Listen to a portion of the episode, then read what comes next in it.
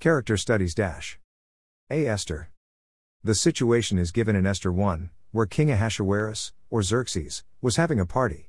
He wanted to show off his beautiful wife with her crown, who refused. More than likely, his request was that she only wear her crown. Thus, her refusal to be paraded around like an object in front of the king and his drunken cohorts. However, in the context of the ancient Near East, to refuse a direct command of the king was treason. Though the king could have had her killed, he was merciful and apparently divorced her and deposed her from her position, thus opening up the situation for Esther to become queen. Esther's Jewish and given name was Hadassah. A word about that name. Like Mordecai, Esther had a Babylonian name, but her Hebrew name is also recorded. The Hebrew name Hadassah evidently means myrtle. This name is not attested anywhere else in the Old Testament or in any ancient records or literature. The Babylonian name Esther derives from Ishtar, the name of one of the most widely honored pagan goddesses. Since Ishtar was the goddess of love, the name seems especially fitting for the woman who was destined to win the heart of the Persian king. one. We are not told how old Esther, or the other girls were.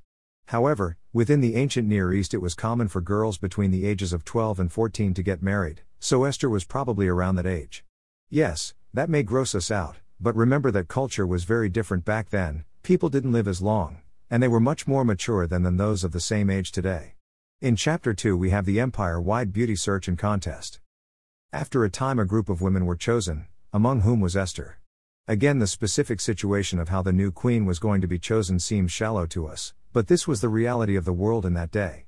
These women were given whatever they wanted, which as the book states, could be a musical instrument or item to show off their abilities. So, it was not just a beauty contest, but a talent show, to see whom the king liked best. The girls would go into the king's palace in the evening, and then return to the second harem the next morning, two fourteen, a special place for these young ladies, the next morning. More than likely, this involved a sexual interaction for each of these girls.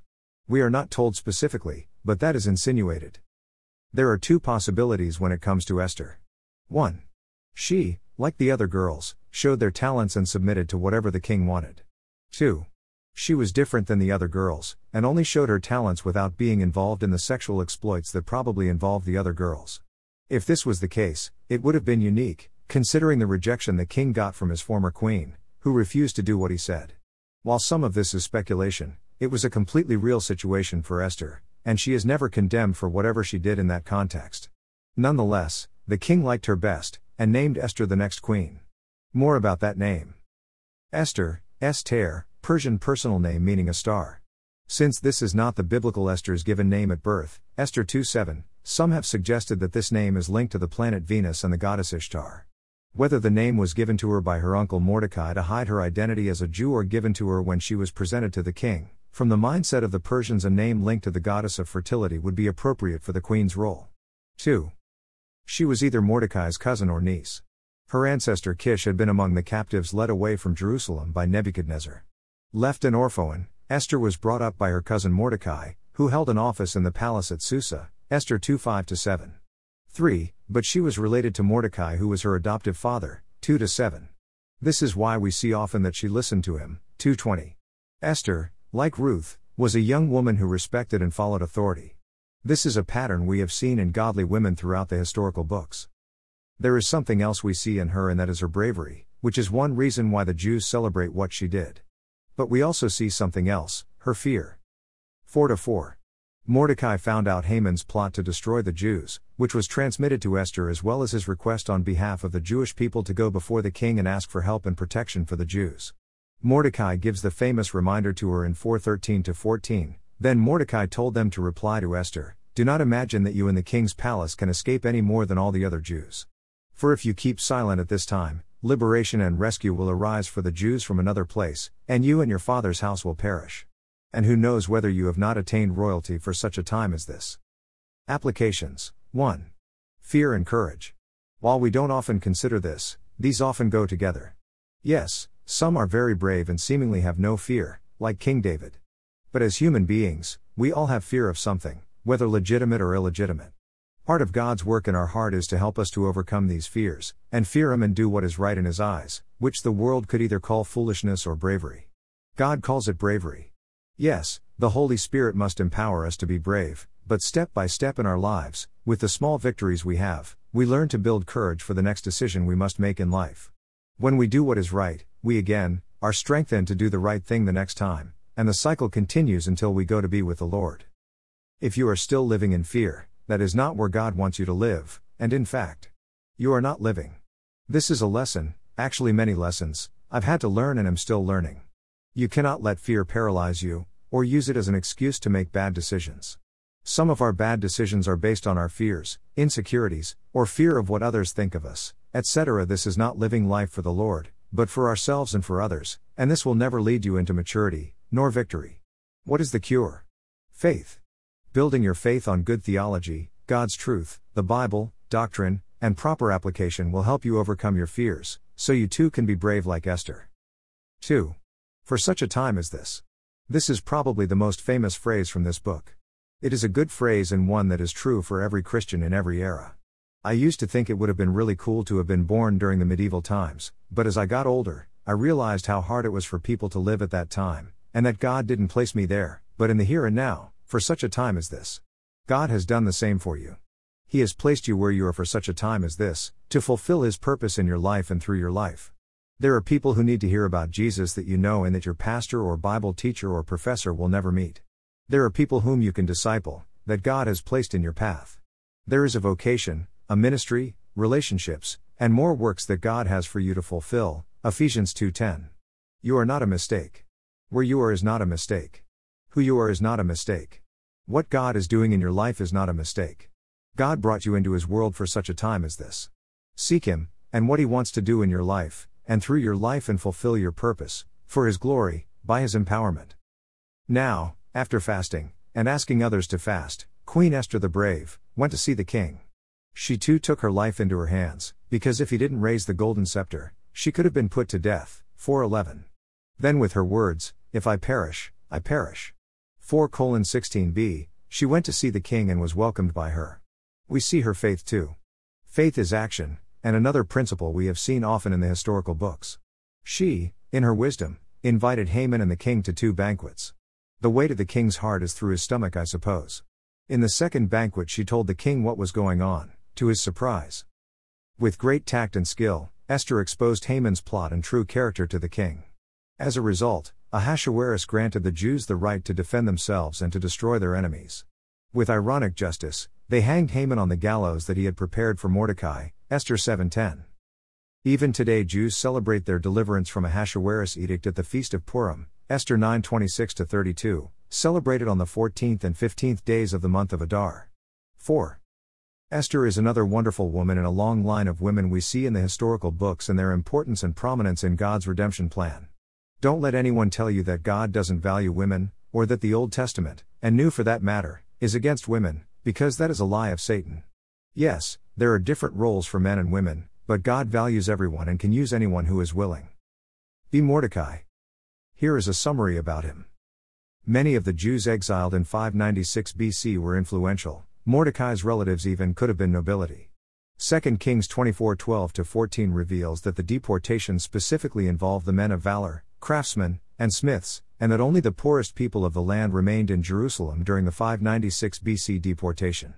The former empire, Babylon, intentionally utilized noble foreigners in their courts. Persia likely had similar practices. Dan one to three to five. five.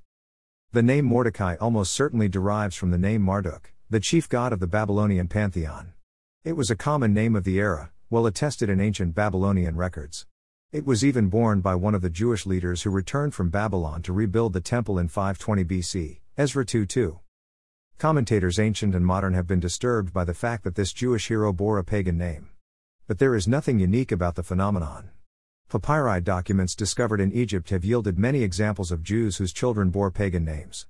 While some see such names as evidence of religious syncretism, combining elements of different faiths, other possibilities exist. Probably, Mordecai's parents simply gave their son a name that was familiar in the land where he was growing up. It is also likely that Mordecai possessed two names, a Hebrew name used in the Jewish community and a Gentile name used in business or official settings. Daniel and his comrades, whose religious fidelity is beyond question, all possessed pagan names given to them by their Babylonian overseer, Daniel one seven. The fact that these names have pagan origins reveals nothing about the faithfulness, or lack thereof, of those who bore them. six. Here's a little bit more about his background and events in the book. Mordecai was probably born in Babylonia during the years of the captivity of the Jewish people by this pagan nation. He was a resident of Susa, Shushan, the Persian capital during the reign of Ahasuerus. Xerxes the First, the king of Persia, ruled four eighty-six to four sixty-five B C. When Mordecai's uncle, Abihail, died, Esther two five, Mordecai took his orphan cousin, Hadassah, Esther, into his home as her adoptive father, Esther two seven. When two of the king's eunuchs, Bigthan and Teresh, conspired to assassinate King Ahasuerus, Mordecai discovered the plot and exposed it, saving the king's life, Esther two twenty-one to twenty-two. Mordecai's good deed was recorded in the royal chronicles of Persia, Esther two twenty-three. Mordecai showed his loyalty to God by refusing to bow to Haman, the official second to the king, Esther three two, five. According to the Greek historian Herodotus, when the Persians bowed before their king, they paid homage as to a god. Mordecai, a Jew, would not condone such idolatry. Haman's hatred for Mordecai sparked his plan to kill all the Jews in the Persian Empire, Esther three six.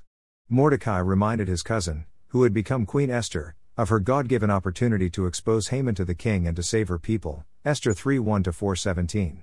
The plot turned against Haman, who ironically was impaled on the same stake that he had prepared for Mordecai, Esther seven ten. Haman was succeeded by Mordecai, who now was second in command to the most powerful man in the kingdom. He used his new position to encourage his people to defend themselves against the scheduled massacre planned by Haman. Persian officials also assisted in protecting the Jews, an event celebrated by the annual feast of Purim, Esther nine twenty-six to thirty-two. seven. We are introduced to Mordecai in Esther two. We are given his heritage and situation in verses five to seven. In verse twenty-one, we also learn that he was sitting at the king's gate, which means he had some place of prominence or a high position.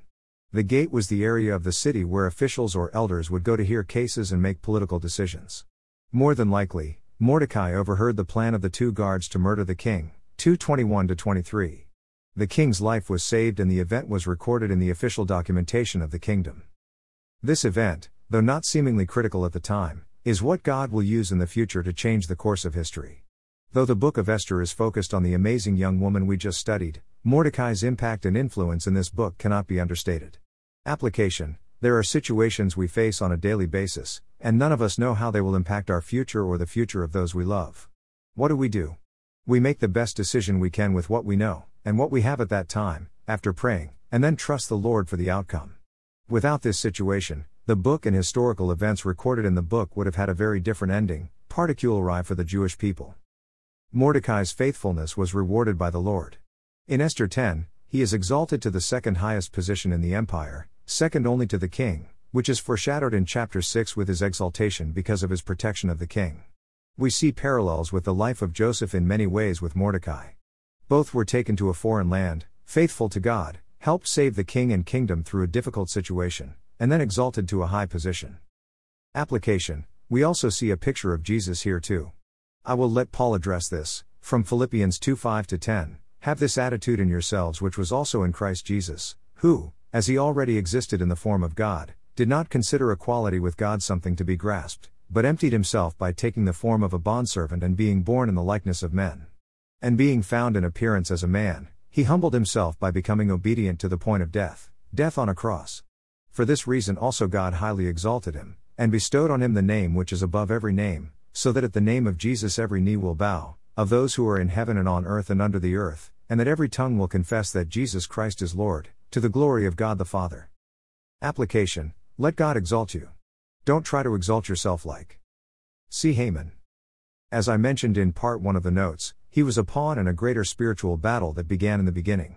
Egypt, Assyria, Babylon, Medo-Persian Empire, though primarily the Persians, Rome, Islam, Hitler and a future Antichrist all wanted or want one thing: the annihilation or assimilation of the Jewish people.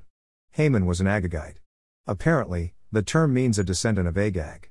Only Haman, the arch-villain in the book of Esther, is called an Agagite, Esther three one. Agagite is probably a synonym for Amalekite. eight. Here's more about the Amalekites. They were a nomadic tribe of formidable people that first attacked the Israelites after the Exodus at Rephidim. Descendants of Amalek, the grandson of Esau, Genesis thirty-six twelve, they inhabited the desolate wasteland of the northeast Sinai Peninsula and the Negev. They were the first to attack Israel after the Exodus, Numbers twenty-four twenty. Israel won the initial battle, Exodus seventeen eight to sixteen, but later was driven back into the Sinai wilderness by a coalition of Amalekites and Canaanites, Numbers fourteen thirty-nine to forty-five. Thereafter the Amalekites waged a barbaric guerrilla war against Israel, Deuteronomy twenty-five seventeen to nineteen. Fighting continued after Israel settled in Canaan. Because of their atrocities, God commanded Saul to exterminate the Amalekites, First Samuel fifteen two to three. Saul disobeyed and the Amalekites were not defeated completely until late in the eighth century B C, First Chronicles four forty-three. No archaeological data concerning the Amalekites has been discovered to date. nine. So, there was a long tumultuous history between the Amalekites and the Israelites. Haman continued that animosity through his desire to murder the Jews, all because Mordecai refused to bow to him. Application: it's amazing how the decisions of one person can cause such hatred in the heart of some people for so many. It's amazing how some use that one person or situation as an excuse for all sorts of evil things. That still happens to this day and will happen until Jesus returns. But guess what? If the Israelites had obeyed God and followed through on conquering the Promised Land and wiping out the Amalekites, Haman would not have existed, and the situation would never have occurred. Application: the implications of our disobedience can echo in the lives of those who come after us. Haman was a prideful man too. We see that throughout this book. He sought his own way and his own benefit and thought everything was about him. Surprisingly, the king never saw through his facade, until the end when he was exposed. Application: be sure that your pride will be exposed too. It may not be to everyone, but Haman is a warning against the consequences of pride, which the Bible warns about often. If you see pride in your heart, deal with it. If not, God will expose it and it will be much more painful when he deals with it. What do we do with it? Kill it on the gallows like Haman was killed on the gallows. Pride, as with any sin, must be dealt with specifically, directly, and brutally. Find out from where it comes from and deal with the core issues too, and not just the symptoms. That brings us to an end of our historical books class. Congratulations! You made it! Next week, or class fourteen, is the final. As a reminder, while it is somewhat comprehensive, most of the materials and questions will come from the midterm to the Book of Esther. Study your notes, review the quizzes, and may the Lord bless your work and effort on the final exam. I hope this class has been an encouragement to you, and not only helped you see the importance of the historical books, but how applicable the truths are to our lives today, and how God's Word connects with itself, not only in the prophets, but also the New Testament. Mahalo for a wonderful class. Dash. one. Walton, J. H. two thousand nine. Zondervan Illustrated Bible Backgrounds Commentary, Old Testament, one and two Kings, one and two Chronicles, Ezra, Nehemiah, Esther, Volume three, p. four eighty-two. Zondervan. two. Esther. two thousand three. In C. Brand, C. Draper, A. England, S. Bond, E. Arclendenin, and T. C. Butler, eds. Holman Illustrated Bible Dictionary, p. five oh nine. Holman Bible Publishers. Logos Bible Software. three. Merrill F. Unger, The New Unger's Bible Dictionary, Chicago, Illinois, Moody Bible Publishers, nineteen eighty-eight, three seventy-seven. four. Youngblood, R. F., Bruce, F. F., and Harrison, R. K., Thomas Nelson Publishers, eds. nineteen ninety-five. In Nelson's New Illustrated Bible Dictionary. Thomas Nelson Incorporated, Logos Bible Software. five. Berry, J. D., Mangum, D., Brown, D., R., Heiser, M., S., Custis, M., Ritzma, E., Whitehead, M., M., Gregoni, M., R., and Bomar, D., twenty twelve to twenty sixteen. Faith Life Study Bible, S. two to five to six. Lexham Press. Logos Bible Software. six. Walton, J. H. two thousand nine. Zondervan Illustrated Bible Backgrounds Commentary, Old Testament, one and two Kings, one and two Chronicles, Ezra, Nehemiah, Esther, Volume three, p. four eighty-one. Zondervan. Logos Bible Software. seven. Youngblood, R. F., Bruce, F. F., and Harrison, R. K., Thomas Nelson Publishers, eds. nineteen ninety-five. In Nelson's New Illustrated Bible Dictionary. Thomas Nelson Incorporated, Logos Bible Software. eight. Agagite. two thousand three. In C. Brand, C. Draper, A. England, S. Bond, E. Arklendenin, and T. C. Butler, eds, Holman Illustrated Bible Dictionary, p. thirty-three. Holman Bible Publishers. Logos Bible Software. nine. Matthews, L. two thousand three. Amalekite. In C. Brand, C. Draper, A. England, S. Bond, E. Arklendenin, and T. C. Butler, eds, Holman Illustrated Bible Dictionary, p. fifty-four. Holman Bible Publishers.